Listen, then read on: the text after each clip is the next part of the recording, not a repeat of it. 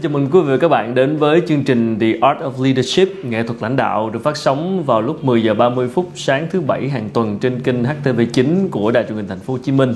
Và chương trình đầu tiên ngày hôm nay, chúng tôi muốn thảo luận về chủ đề liên quan đến lãnh đạo cấp trung. Đầu tiên xin được ờ, vinh dự giới thiệu hai vị khách mời sẽ tham gia bình luận của chúng ta. Trân trọng giới thiệu anh Trần Xuân Hải là nhà sáng lập của Missionizer và anh Phạm Việt Anh, nhà sáng lập của Lab Brain Connectors. Và để mở đầu show ngày hôm nay thì à, chúng tôi xin được à, mời quý vị khán giả cùng à, xem qua một cái tình huống trong doanh nghiệp, một cái bức tranh chung về một cái nhân vật lãnh đạo cấp trung để chúng ta sẽ cùng xem là họ đã gặp vấn đề gì và sẽ cùng thảo luận.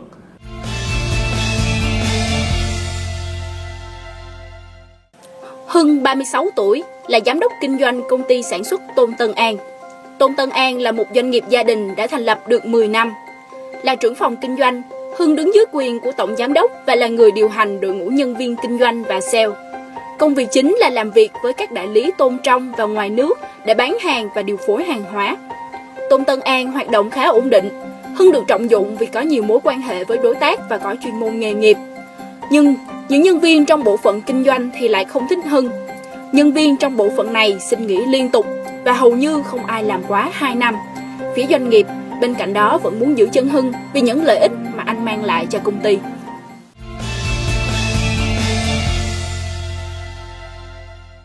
Vâng, đó là tình huống đã xảy ra trong doanh nghiệp về nhân vật Tinh Hưng.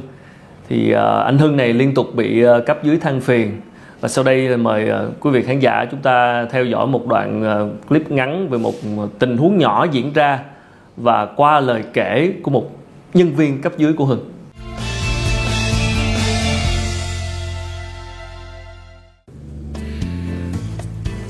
Tôi là Trường, nhân viên của công ty Tôn Tân An.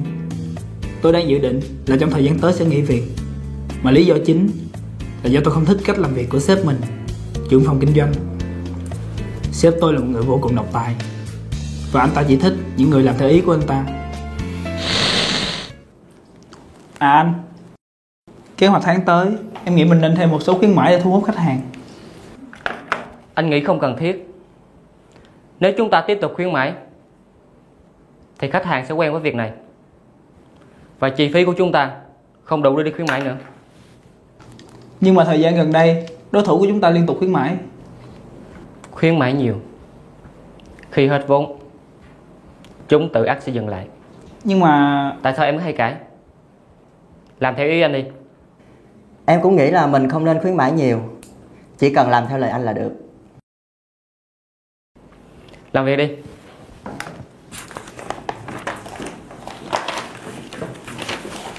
À Dự án sắp tới Tôi sẽ giao cho cậu. Dạ Em cảm ơn anh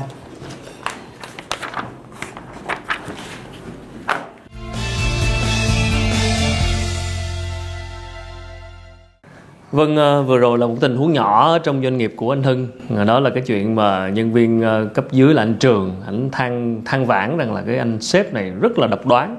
Chỉ muốn làm theo ý mình thôi. Quan điểm của hai anh về cái chuyện lãnh đạo độc đoán, độc tài. Tôi phản đối cái phong cách lãnh đạo này. Thời cổ xưa nô lệ, anh là chủ anh muốn làm gì làm. Thì chúng ta đang còn rơi rớt lại cái cái tư duy kiểu đó và tôi cho rằng là cái hướng tương lai của doanh nghiệp là sẽ xóa dần xóa nhòa dần cái cái phân cấp cấp trên và cấp dưới. Và chúng ta sẽ chuyển dần sang cái hướng hợp tác theo cái hướng là đối tác. Cũng có ý kiến cho rằng là lãnh đạo cũng cần phải cứng rắn một tí cần phải tôi khi tỏ tỏ ra độc đoán một tí thì nhân viên nó mới nghe mình nó mới nể mình. Đôi khi ấy, cái sự độc tài ấy, nó vẫn có giá trị riêng của nó. Đặc biệt là trong một cái đám đông còn ba phải. Nếu như nó còn sơ khai nếu như nó còn nhiều chắc trở nếu như nó cần phải quyết đoán ở trong thời điểm nhất định cái sự độc tài vẫn còn cái giá trị của nó. Nhưng ở một cái doanh nghiệp mà đòi hỏi cái tính uh, làm việc nhóm cao hơn một doanh nghiệp mà có những dịch vụ hoặc sản phẩm nó phải được kết tinh từ trí tuệ của nhiều người thì sự độc đoán lúc đó là phải nhường chỗ cho dân chủ. Tôi vô tình nhận thấy là sau lưng anh Việt Anh là cuốn sách của Steve Jobs về tử sự của Steve Jobs, thì tôi nhớ đến vị lãnh đạo này. Và cũng rất nhiều ý kiến cho rằng Steve Jobs là một người rất là độc tài, rất là cứng rắn và rất là kiểu ai cũng phải sợ. Và nhân việc anh nói, cái chuyện làm việc nhóm, kỹ năng việc nhóm đặc biệt ở công ty Apple chẳng hạn. À, thì chắc chắn ở bên môi trường của phương Tây họ vẫn rất tôn trọng chuyện làm việc nhóm. Tuy nhiên người lãnh đạo như Steve Jobs vẫn là người lãnh đạo rất độc đoán. Steve Jobs là một kẻ độc tài. Hãy tách Apple ra khỏi những doanh nghiệp khác là Steve Jobs đang nói những cái chuyện mà nó xảy ra ở tương lai. Ừ. và không phải ai cũng nhìn thấy cái viễn cảnh tương lai sáng như Steve Jobs và Steve Jobs coi đó là chân lý. Steve Jobs coi đó là niết bàn của Steve Jobs. Nhưng mà phải hiểu rằng là cái ở Apple đó cái độc tài đó nó không phải ở toàn hệ thống mà nó nó cụ thể đặc thù ở một số bộ phận nào thôi. Ví dụ như là nghiên cứu và phát triển ví dụ như là bộ phận hoạch định chiến lược à, sản xuất công nghệ. Còn những cái yếu tố vận hành khác thì họ vẫn phải làm việc nhóm thì họ mới mới mới cho ra kết quả. Ví dụ như trong trường hợp vừa rồi anh hưng ảnh mới nói là không đồng ý cho khuyến mãi. Ví dụ như đó là ý của anh hưng và anh hưng ở góc độ sếp anh hưng thấy được cái chuyện không khuyến mãi là chuyện là chuyện tốt hơn cho doanh nghiệp và anh quyết tâm là giữ cái đó. Cái quyết định là không khuyến mãi có thể đúng nhưng cái cách ứng xử cái cách để Việt Nam mình hay hay có cái câu là tâm phục khẩu phục. Yeah. thì cái người nhân viên này anh thể hiện ra mặt anh không hài lòng nhưng mà anh Hưng anh anh bất chấp. Cái anh Hưng này có vấn đề rất nghiêm trọng. Cái cậu nhân viên kia có thể có ý kiến của mình nhưng chính cái thái độ của cậu nhân viên kia cũng cần phải coi lại. Là cái cách mình thuyết phục cấp trên. Việt Nam dù gì thì là một quốc gia châu Á. Một cái xã hội của chúng ta vẫn còn có cái kính nét trên nhường hierarchy. Yeah, dạ, kính trên nhường dưới à, yeah. kính trên nhường dưới hay là công ty phải có thứ bậc. Cái cách mà ở trên thuyết phục ở dưới thuyết phục cấp trên. Và cách ở trên giải thích giải trình như cấp dưới thì cả hai đều không có. Cả hai đều yếu. Thành ra cuối ngày là đụng ở crush là đụng ở chỗ gì? Đụng ở cái cảm xúc của nhau. Ừ. à, và khi cái cảm xúc nó dâng trào lên rồi thì người ta có xu hướng là đi tìm những người khác có cùng chia sẻ yeah. Một cái feeling. Là tôi tin rằng là cái anh trường nhân viên á anh sẽ đi tìm đồng minh từ những nhân viên khác.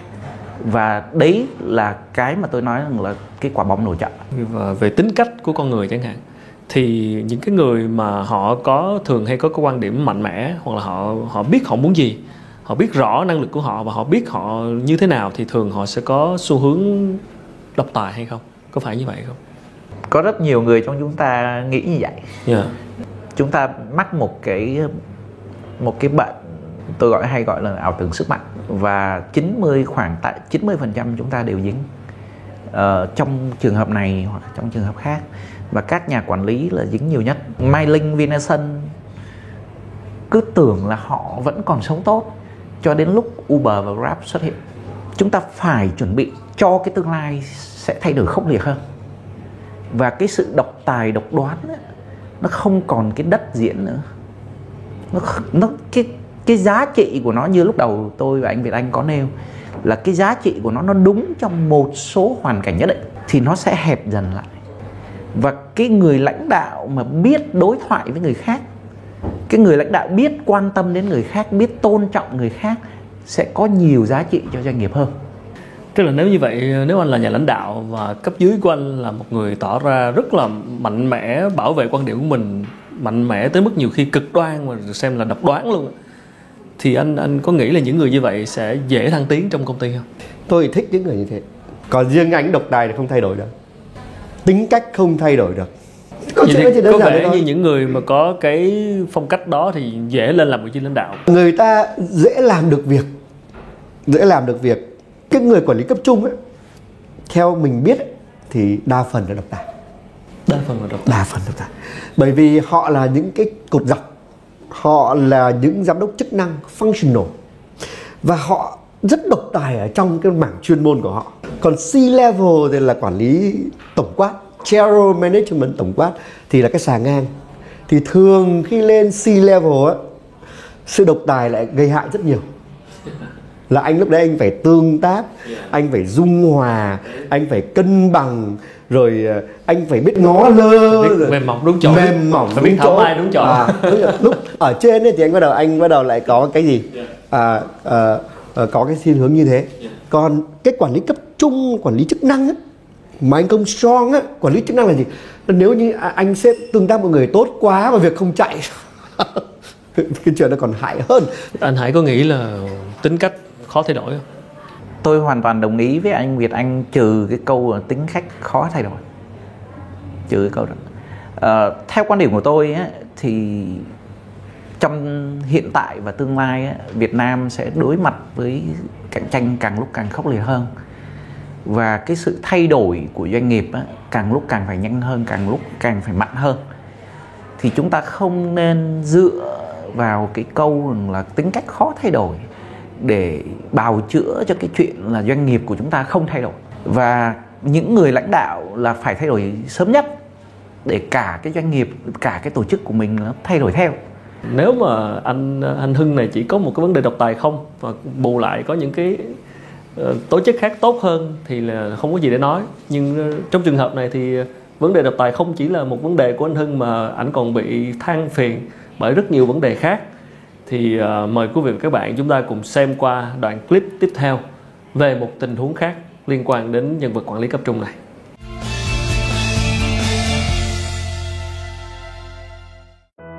Không bao giờ bảo vệ nhân viên của mình trước mặt sếp và trước mặt khách hàng. Cũng không bao giờ chịu nhận sai.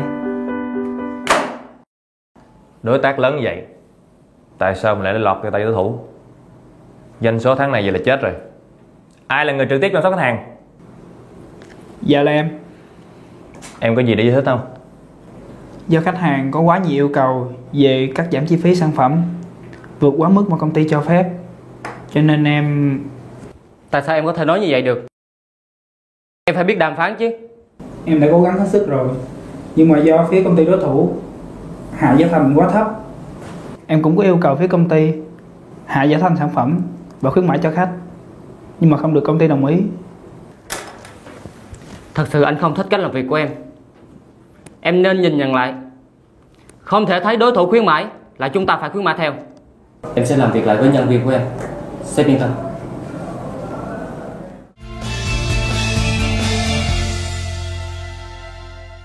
Vâng, chúng ta thấy là anh Hưng mới đầu thì là kiên quyết bác bỏ cái đề nghị cho khuyến mãi nhưng bây giờ gặp một cuộc họp với tổng giám đốc thì lại là không có nhận mình là người đưa ra quyết định đó mà là khiển trách ngược lại các nhân viên.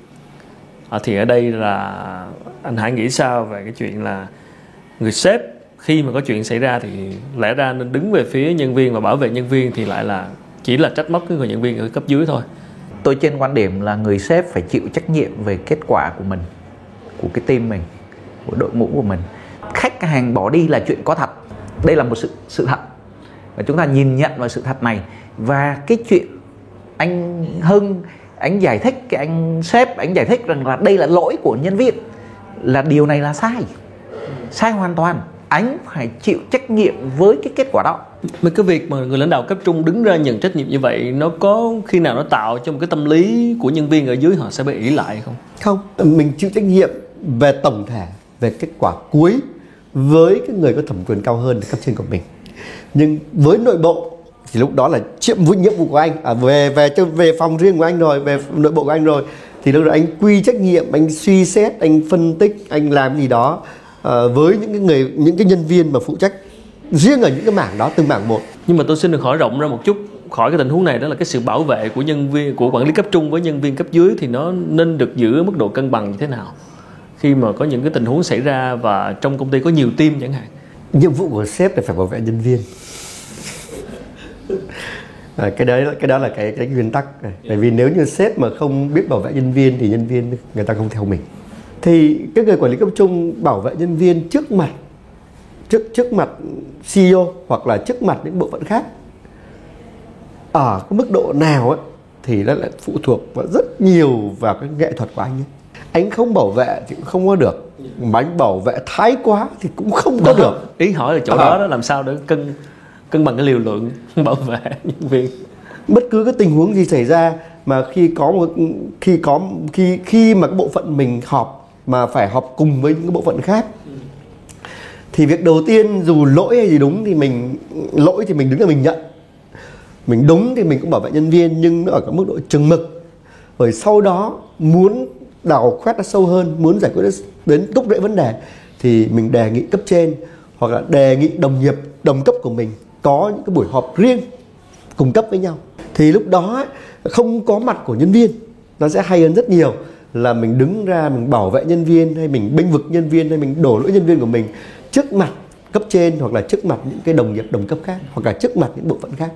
Có một điểm tôi khác anh Việt Anh á là tôi khuyến khích cái sự minh bạch. Ờ, khuyến khích sự minh bạch tức là khi tôi muốn điều chỉnh cái anh nhân viên đó thì tất cả mọi người đều minh bạch. Tôi muốn điều chỉnh cái anh nhân viên đó là để giúp anh nhân viên nó tiến bộ để giúp anh vươn lên. Tại sao mình mình cần giấu giếm làm gì? Thì khi chúng ta giúp anh nhân viên đó thì chúng ta sẽ giúp 99 người khác ở trong công ty của chúng ta. Sự rõ ràng và công khai nó là hai việc nó khác nhau. À, công khai mà để thành đấu tố thì lại là một câu chuyện khác. Công khai để mà mà làm cho người ta bẽ mặt thì nó lại là vấn đề nghiêm trọng hơn. Mình cần rõ ràng với nhau thẳng thắn với nhau. Nhưng như thế nào? Right. ở đây lúc nào cũng công khai được à, khen thưởng thì phải công khai. Ừ. mà khiển trách, trách. thì phải kín đáo. Người nhân viên bởi người nhân viên là người đã, đã là nhân viên cấp thấp thì rõ ràng là trình độ này kinh nghiệm này vốn sống này họ đâu bằng cấp trên đâu. Thì đương nhiên họ được quyền sai nhiều hơn. Những cái sai nhiều hơn của những người nhân viên nó không nghiêm trọng đến cái sai ít hơn của người quản lý. Vậy thì nhân viên có quyền được sai. Cái đó là cái đầu tiên đấy, phải hiểu là cái đặc quyền của nhân viên đó. Vì nếu mà tôi cái gì cũng đúng thì tôi làm sếp rồi. Do vậy nếu như nhân viên người ta sai, thì đến cái mức mà ảnh làm đến mức ảnh hưởng tới cái tự trọng của họ không? Nhớ là con người nhé mình chúng ta là con người nói gì thì nói. Là đặc biệt là người Việt Nam người châu Á nữa. Sai mà có nói thẳng vào mặt nhau như của Tây thì coi chừng nếu là mình thì mình sẽ tách ra. Mình sẽ họp riêng với cái anh trưởng phòng. Rồi mình họp riêng với cái anh nhân viên. Rồi mình sum up cái vấn đề nằm ở đâu. Biết. Rồi mình ợt vai cho cái anh trưởng phòng nó đi giải quyết. Xong. Mục đích cuối cùng của CEO là gì? Tôi muốn công việc nó chạy. Cái còn lại là vấn đề của anh. Tôi hoàn toàn đồng ý. Nhưng tôi cho rằng cần phải làm sâu hơn nữa xa hơn nữa là khi chúng ta giải quyết xong rồi thì chúng ta đối chiếu lại với cái bộ quy tắc ứng xử của mình. Để xây dựng lại. Bây giờ cái bộ này nó chuẩn chưa? Cái bộ này xài cho những cái cái trường hợp giải quyết cái bài toán này nó ổn chưa? Mọi nếu chưa ổn thì điều chỉnh. Nếu ổn rồi thì mọi người học bài học gì từ đây chúng ta có thể giấu tên chúng ta có thể khéo léo là giấu tên người này giấu tên người kia. Nhưng cái bài học đó cần được lan tỏa cho toàn hệ thống. Vâng và để tiếp tục tìm hiểu xem uh, đâu là những vấn đề khiến cho anh Hưng trưởng phòng này liên tục bị cấp dưới than phiền thì mời quý vị các bạn chúng ta cùng uh, theo dõi một uh, tình huống tiếp theo sau đây.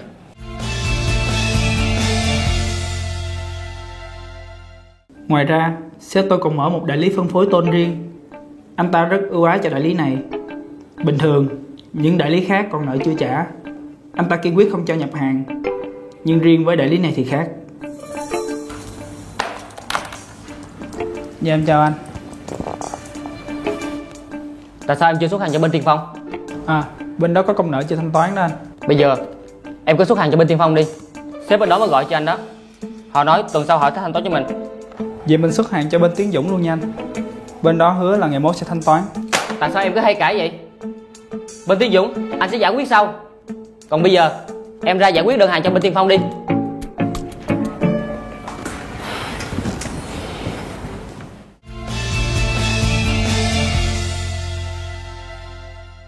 Vâng, như vậy thì ngoài những vấn đề về độc tài về bảo vệ nhân viên thì à, anh những trưởng phòng này còn có vấn đề là tư lợi, trục lợi từ những cái nguồn lực của công ty và đôi khi có thể lãnh đạo cấp trên biết hoặc là không biết nhưng mà đôi khi là vẫn vẫn để chuyện này nó xảy ra để mà giữ chân cái anh này hoặc là tại vì ok anh làm ở đây thì ngoài chuyện của công ty ra anh có thể làm những chuyện riêng nữa thì anh cứ làm ở đây cho tốt. Cái người chủ doanh nghiệp này đang mắc sai lầm nghiêm trọng. Yeah. cái chuyện gì có thể du di được? Ờ, anh đối xử với nhân viên của anh thô lỗ tôi có thể du di được một phần nào. Anh chưa khéo léo trong cái cuộc họp tôi có thể du di cho anh được một phần nào. Nhưng anh trục lợi thì vi phạm đến đến đạo đức đến nguyên tắc làm việc. Và theo quan điểm của tôi thì các doanh nghiệp không nên du di cái chuyện này. Nhưng nếu không nó không ảnh hưởng tới tình hình của công ty thì sao? Cái sự độc hại nó giống như là cái vòi bạch tuộc á. Chúng ta chặt cái này cái vòi này thì nó sẽ mọc ra cái khác anh Việt Anh có nghĩ là sếp cấp trên có thể quản được những cái tình huống như thế này hay không? Chúng ta phải suy xét đầu tiên đó là anh có quyền làm cái việc đó hay không. Nếu như anh được quyền làm việc đó thì có nghĩa là cấp trên biết. Nó chỉ có xấu khi mà anh vượt thẩm quyền của anh. Với một công ty gia đình ấy, thì chuyện gì cũng có thể làm được. Họ rất linh hoạt. Nó khác với những công ty mà ờ, đa quốc gia những công ty chuyên nghiệp những công ty mà chúng ta là những cái hình mẫu mà quản lý rủi ro quản trị chuyên nghiệp chúng ta hướng tới. Cái thứ hai là cái việc anh ưu ái cho một đại lý đó thì cũng phải làm rõ. Mình nói anh tư lợi nhưng tư lợi ở chỗ nào? Chúng ta qua clip thì rõ ràng là tôi chưa thấy chưa thấy những thông tin nói về chuyện anh tư lợi. Nhưng nếu như bên đặt giả thiết là cái đại lý đó là đại lý bán lớn nhất của công ty. Đấy, yeah bản thân đại lý đó cũng phải được những cái đặc quyền nhất định đặc lợi nhất định. Đó đôi khi cũng là một chính sách ban đầu để khiến để giúp cho cái người nhân viên trưởng kinh doanh đó gắn bó với doanh nghiệp. Trừ trường hợp là à, anh lấy hàng ở đối thủ cạnh tranh mà bán vào trong hệ thống của công ty thì đó là cái tội tư lợi. Giả sử trường hợp này là tư lợi đi thì cái những cái người nhân viên cấp dưới họ biết được là vị trưởng phòng này là có tư lợi hay như thế nào đó thì ở đây nó sẽ tác hại như thế nào đến những cái mối quan hệ? Cái nguyên tắc, cái chính sách này ở công ty không rõ ràng. Và như vậy, nhân viên sẽ suy luận rằng anh trưởng phòng này, anh trục lợi. Và trong trường hợp anh trục lợi, thì họ sẽ thấy rằng là anh làm là vì anh. Và tôi đang là nhân viên ở trong trong công ty này, và anh đi làm để trục lợi là anh gây hại cho tôi luôn tôi muốn hoàn thành doanh số ở những chỗ khác không được. Thì cái câu chuyện này nó càng tăng lên cái bất bình. Khi người ta đã không phục người ta không đi làm với mình với toàn tâm toàn ý thì cái xác suất thành công của chúng ta càng lúc nó càng nhỏ lại. Thế thì ở đây á, quay lại cái tình huống là cái doanh nghiệp này vẫn đang tồn tại vẫn đang có lãi. Thì như vậy á, tôi đặt câu hỏi là chúng ta có thể có lãi hơn nữa không? Chúng ta có thể thành công hơn nữa không? Và tôi cho rằng đây là một cái ôm nhọt mà cần phải được xử lý. Nếu anh Việt Anh là CEO và giả sử mình biết nội bộ ở đây là có sự tư lợi thì à, anh sẽ xử lý ờ, người cấp trung này như thế nào? Và trong trường hợp anh vẫn muốn giữ lại cái người cấp trung này? Làm mọi thứ rõ ràng và công khai luôn. À, đưa ra một cái chính sách. Đương nhiên là mình bảo là chính sách cho mọi đại lý như nhau không đúng đâu. Nó có những cái chính sách cho đại lý này tốt hơn những cái đại lý kia bởi vì rõ ràng là cái cái khả năng cống hiến của những đại lý đều không đồng đều như nhau. Bằng cách nào đấy hợp thức hóa cái chuyện đó công khai thì hết đi những cái giảm pha hết đi những cái lời ra tiếng vào. À, người ta người ta hiềm khích với nhau vì người ta không hiểu nhau thôi. Cái tình huống này thì à, như ban đầu khánh nói đây là một công ty gia đình. Thành ra là đã là công ty gia đình thì rất nhiều chuyện có thể xảy ra và họ rất là linh hoạt trong cái chuyện đạt được mục đích kinh doanh. Trong những trường hợp mà không thể thỏa hiệp được không thể đưa ra chính sách cùng nhau được thì cái việc cái lỗi là lấy công làm tư trục lợi của công ty thì uh, theo anh Hải là có có đáng để bị sa thải ngay hay không? Cái này tùy thuộc vào cái điều luật của công ty. Có một số công ty chấp nhận giống như anh có khánh dùng cái chữ là du di. À với tôi thì tôi không chấp nhận yeah, tùy quan điểm của lãnh đạo cấp cao nhất thôi. Yeah. tùy cái điều luật chúng ta xây dựng. Cái tùy cái hoàn cảnh này tùy cái tùy cái hoàn cảnh tùy cái bối cảnh tùy cái tính chất ở từng công ty khác nhau. Chứ đôi khi chúng ta chưa đặt một câu hỏi ngược lại là các người trưởng phòng kinh doanh đó lại là em ruột của tổng giám đốc hay sao? Và họ chấp nhận một cái thỏa hiệp như thế. Và cái chuyện đấy thì khá khá phổ biến với những cái doanh nghiệp gia đình Việt Nam đúng là người ta mới nói là như nãy nói là lãnh đạo và là một nghệ thuật. Nó luôn chủ quan và đúng là khó mà có cái chuẩn mực nào Không, khi mà mỗi tình huống mỗi hoàn cảnh Vâng. chúng ta phải đưa ra. Bởi vì nếu như họ không thỏa hiệp như vậy thì có thể là họ sẽ sống họ không tồn tại. Như vậy là họ phải chấp nhận chuyện đấy. Đến một cái mức độ nào đó thì họ buộc phải thay đổi. Hoặc là đôi khi đến mức độ đó là tách ra thành hai công ty khác nhau. Cảm ơn anh uh, ngoài chuyện độc đoán ngoài chuyện không bảo vệ nhân viên ngoài chuyện uh, có thể là trục lợi lấy công làm tư của anh Hưng trưởng phòng này thì con điều gì khiến cho nhân viên cấp dưới liên tục than vãn về anh và cái uh, mức độ nghỉ việc của nhân viên cấp dưới trong công ty này rất là cao? Thì mời uh, quý vị và các bạn chúng ta cùng xem tình huống tiếp theo.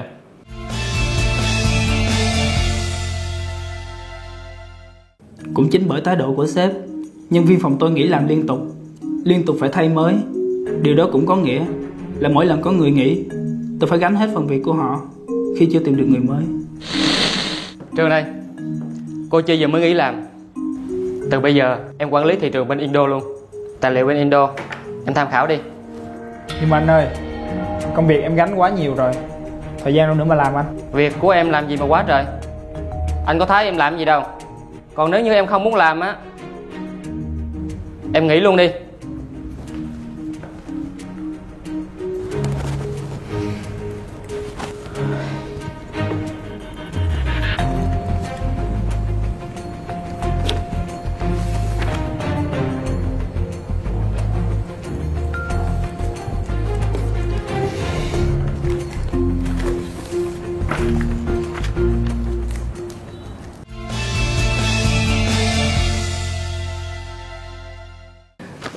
phải nói là anh trường này chắc là anh rất stress dữ lắm nãy giờ liên tục anh tự sự trước ống kính. Và ờ, cái chuyện mà đây là nói về vấn đề giao việc, giao quyền delegation, giao việc. Và khi mà những cái đội ngũ mình bị hao hụt đi thì là một số người phải gánh cái phần việc đó. Và cũng phổ biến ở những công ty ờ, quy mô nhỏ chẳng hạn, một người làm rất nhiều việc. Và đôi khi người cấp trên, người cấp trung ở đây là người trưởng phòng. Cái cách họ nói chuyện, cái cách họ giao việc ở đây là họ nói chuyện với cái anh anh trường này. Thì ờ, theo anh Hải cái cách xử lý này là có được lòng nhân viên hay không? ờ, rõ ràng là không được lòng. Anh thấy em là chưa có làm việc anh thấy em là không có làm gì hết. Cái câu này là một câu rất nghiêm trọng phủ định toàn bộ công lao của anh nhân viên này. Anh có còn muốn cống hiến nữa không? Yeah. thứ hai là bây giờ anh đang cảm thấy anh bị stress anh đang cảm thấy anh bị chưa đạt được, hoàn thành được công việc, anh bị ép nhận một cái địa bàn mới các cái khó khăn của anh không được nhìn nhận cái công sức cũ không được nhìn nhận anh có muốn làm việc với anh sếp này nữa Ở góc độ được anh, tôi muốn hỏi một câu liên quan đến ờ, cách xử lý của tổng giám đốc CEO. Bây giờ người nhân viên cấp dưới có thể sẽ xin, tiếp tục xin nghỉ việc và không chỉ là anh Trường mà sẽ nhiều anh khác nữa. Bởi vì cái anh trưởng phòng này là quá có nhiều vấn đề. Vì anh sẽ giữ ai? Anh sẽ giữ người nhân viên cấp dưới hay là anh phải cân nhắc tới việc là thay người trưởng phòng này? đó là một câu hỏi rất lớn là cho dù có rất nhiều vấn đề như thế nhưng công ty nó vẫn tăng trưởng Dạ. Vậy phải chúng ta phải nhìn vào hiệu quả kinh doanh này. Vâng. Vậy thì cái tăng trưởng của doanh nghiệp đấy nó đến từ đâu? Cái động lực nào? Chúng ta chỉ thay đổi tổ chức khi mà mọi việc kinh doanh đang tiến triển tốt đẹp. Trước khi mà chúng ta khó khăn rồi chúng ta mới thay đổi tổ chức ấy thì cái khó khăn nó cái áp lực cái tần cái tiến độ cũng như là cái khối lượng công việc ấy, nó nó tăng lên rất nhiều lần. Nhưng mà trường hợp công ty đang gặp khó khăn thì sao ạ?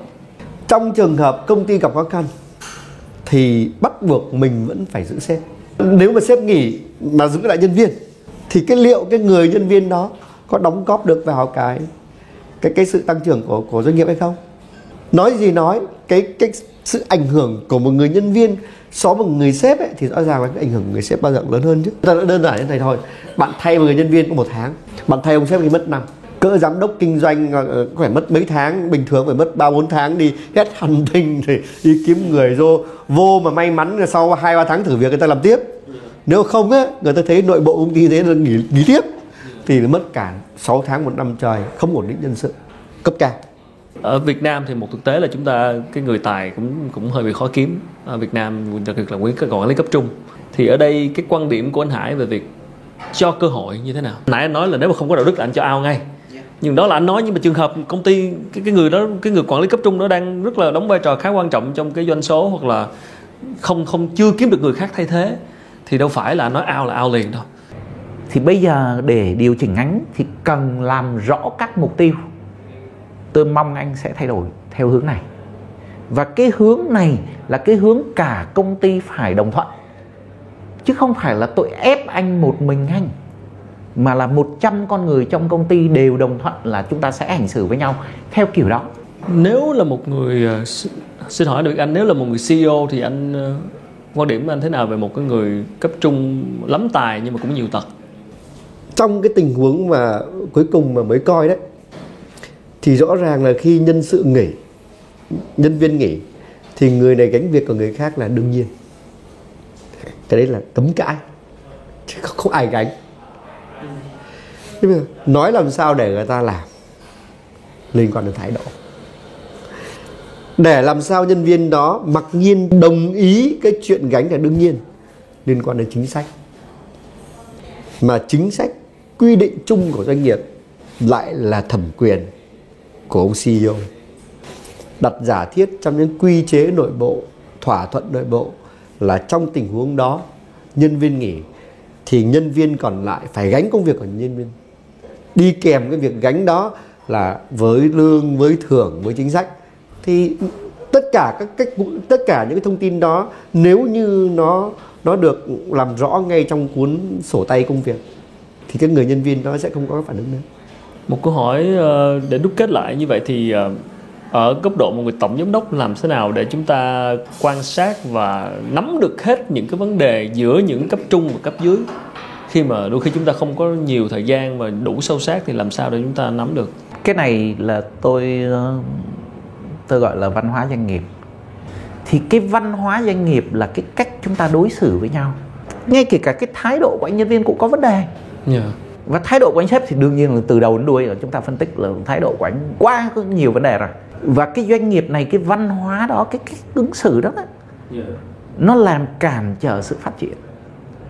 Thay vì anh nhân viên anh anh khao khát được cái cơ hội để phát triển anh được giao thêm địa bàn nó wow nếu mà anh có một cái, cái thái độ tốt anh văn hóa doanh nghiệp này tốt anh được giao thêm địa bàn yes.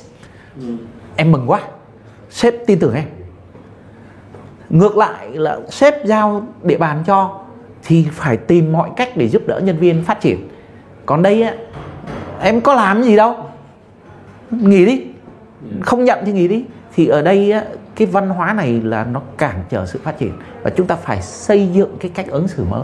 Yeah. Đôi khi văn hóa này nó lại bắt nguồn từ chính ông sếp tổng cấp trên, tức là cả công ty phải có văn hóa này. Và cả ba chúng tôi đều đồng ý một quan điểm đó là vấn đề lớn nhất ở đây đó chính là thái độ. À, cuối cùng thì vẫn là cái thái độ giữa con người và con người với nhau sẽ quyết định những cái cách hành xử trong công ty và ảnh hưởng tới hiệu quả kinh doanh.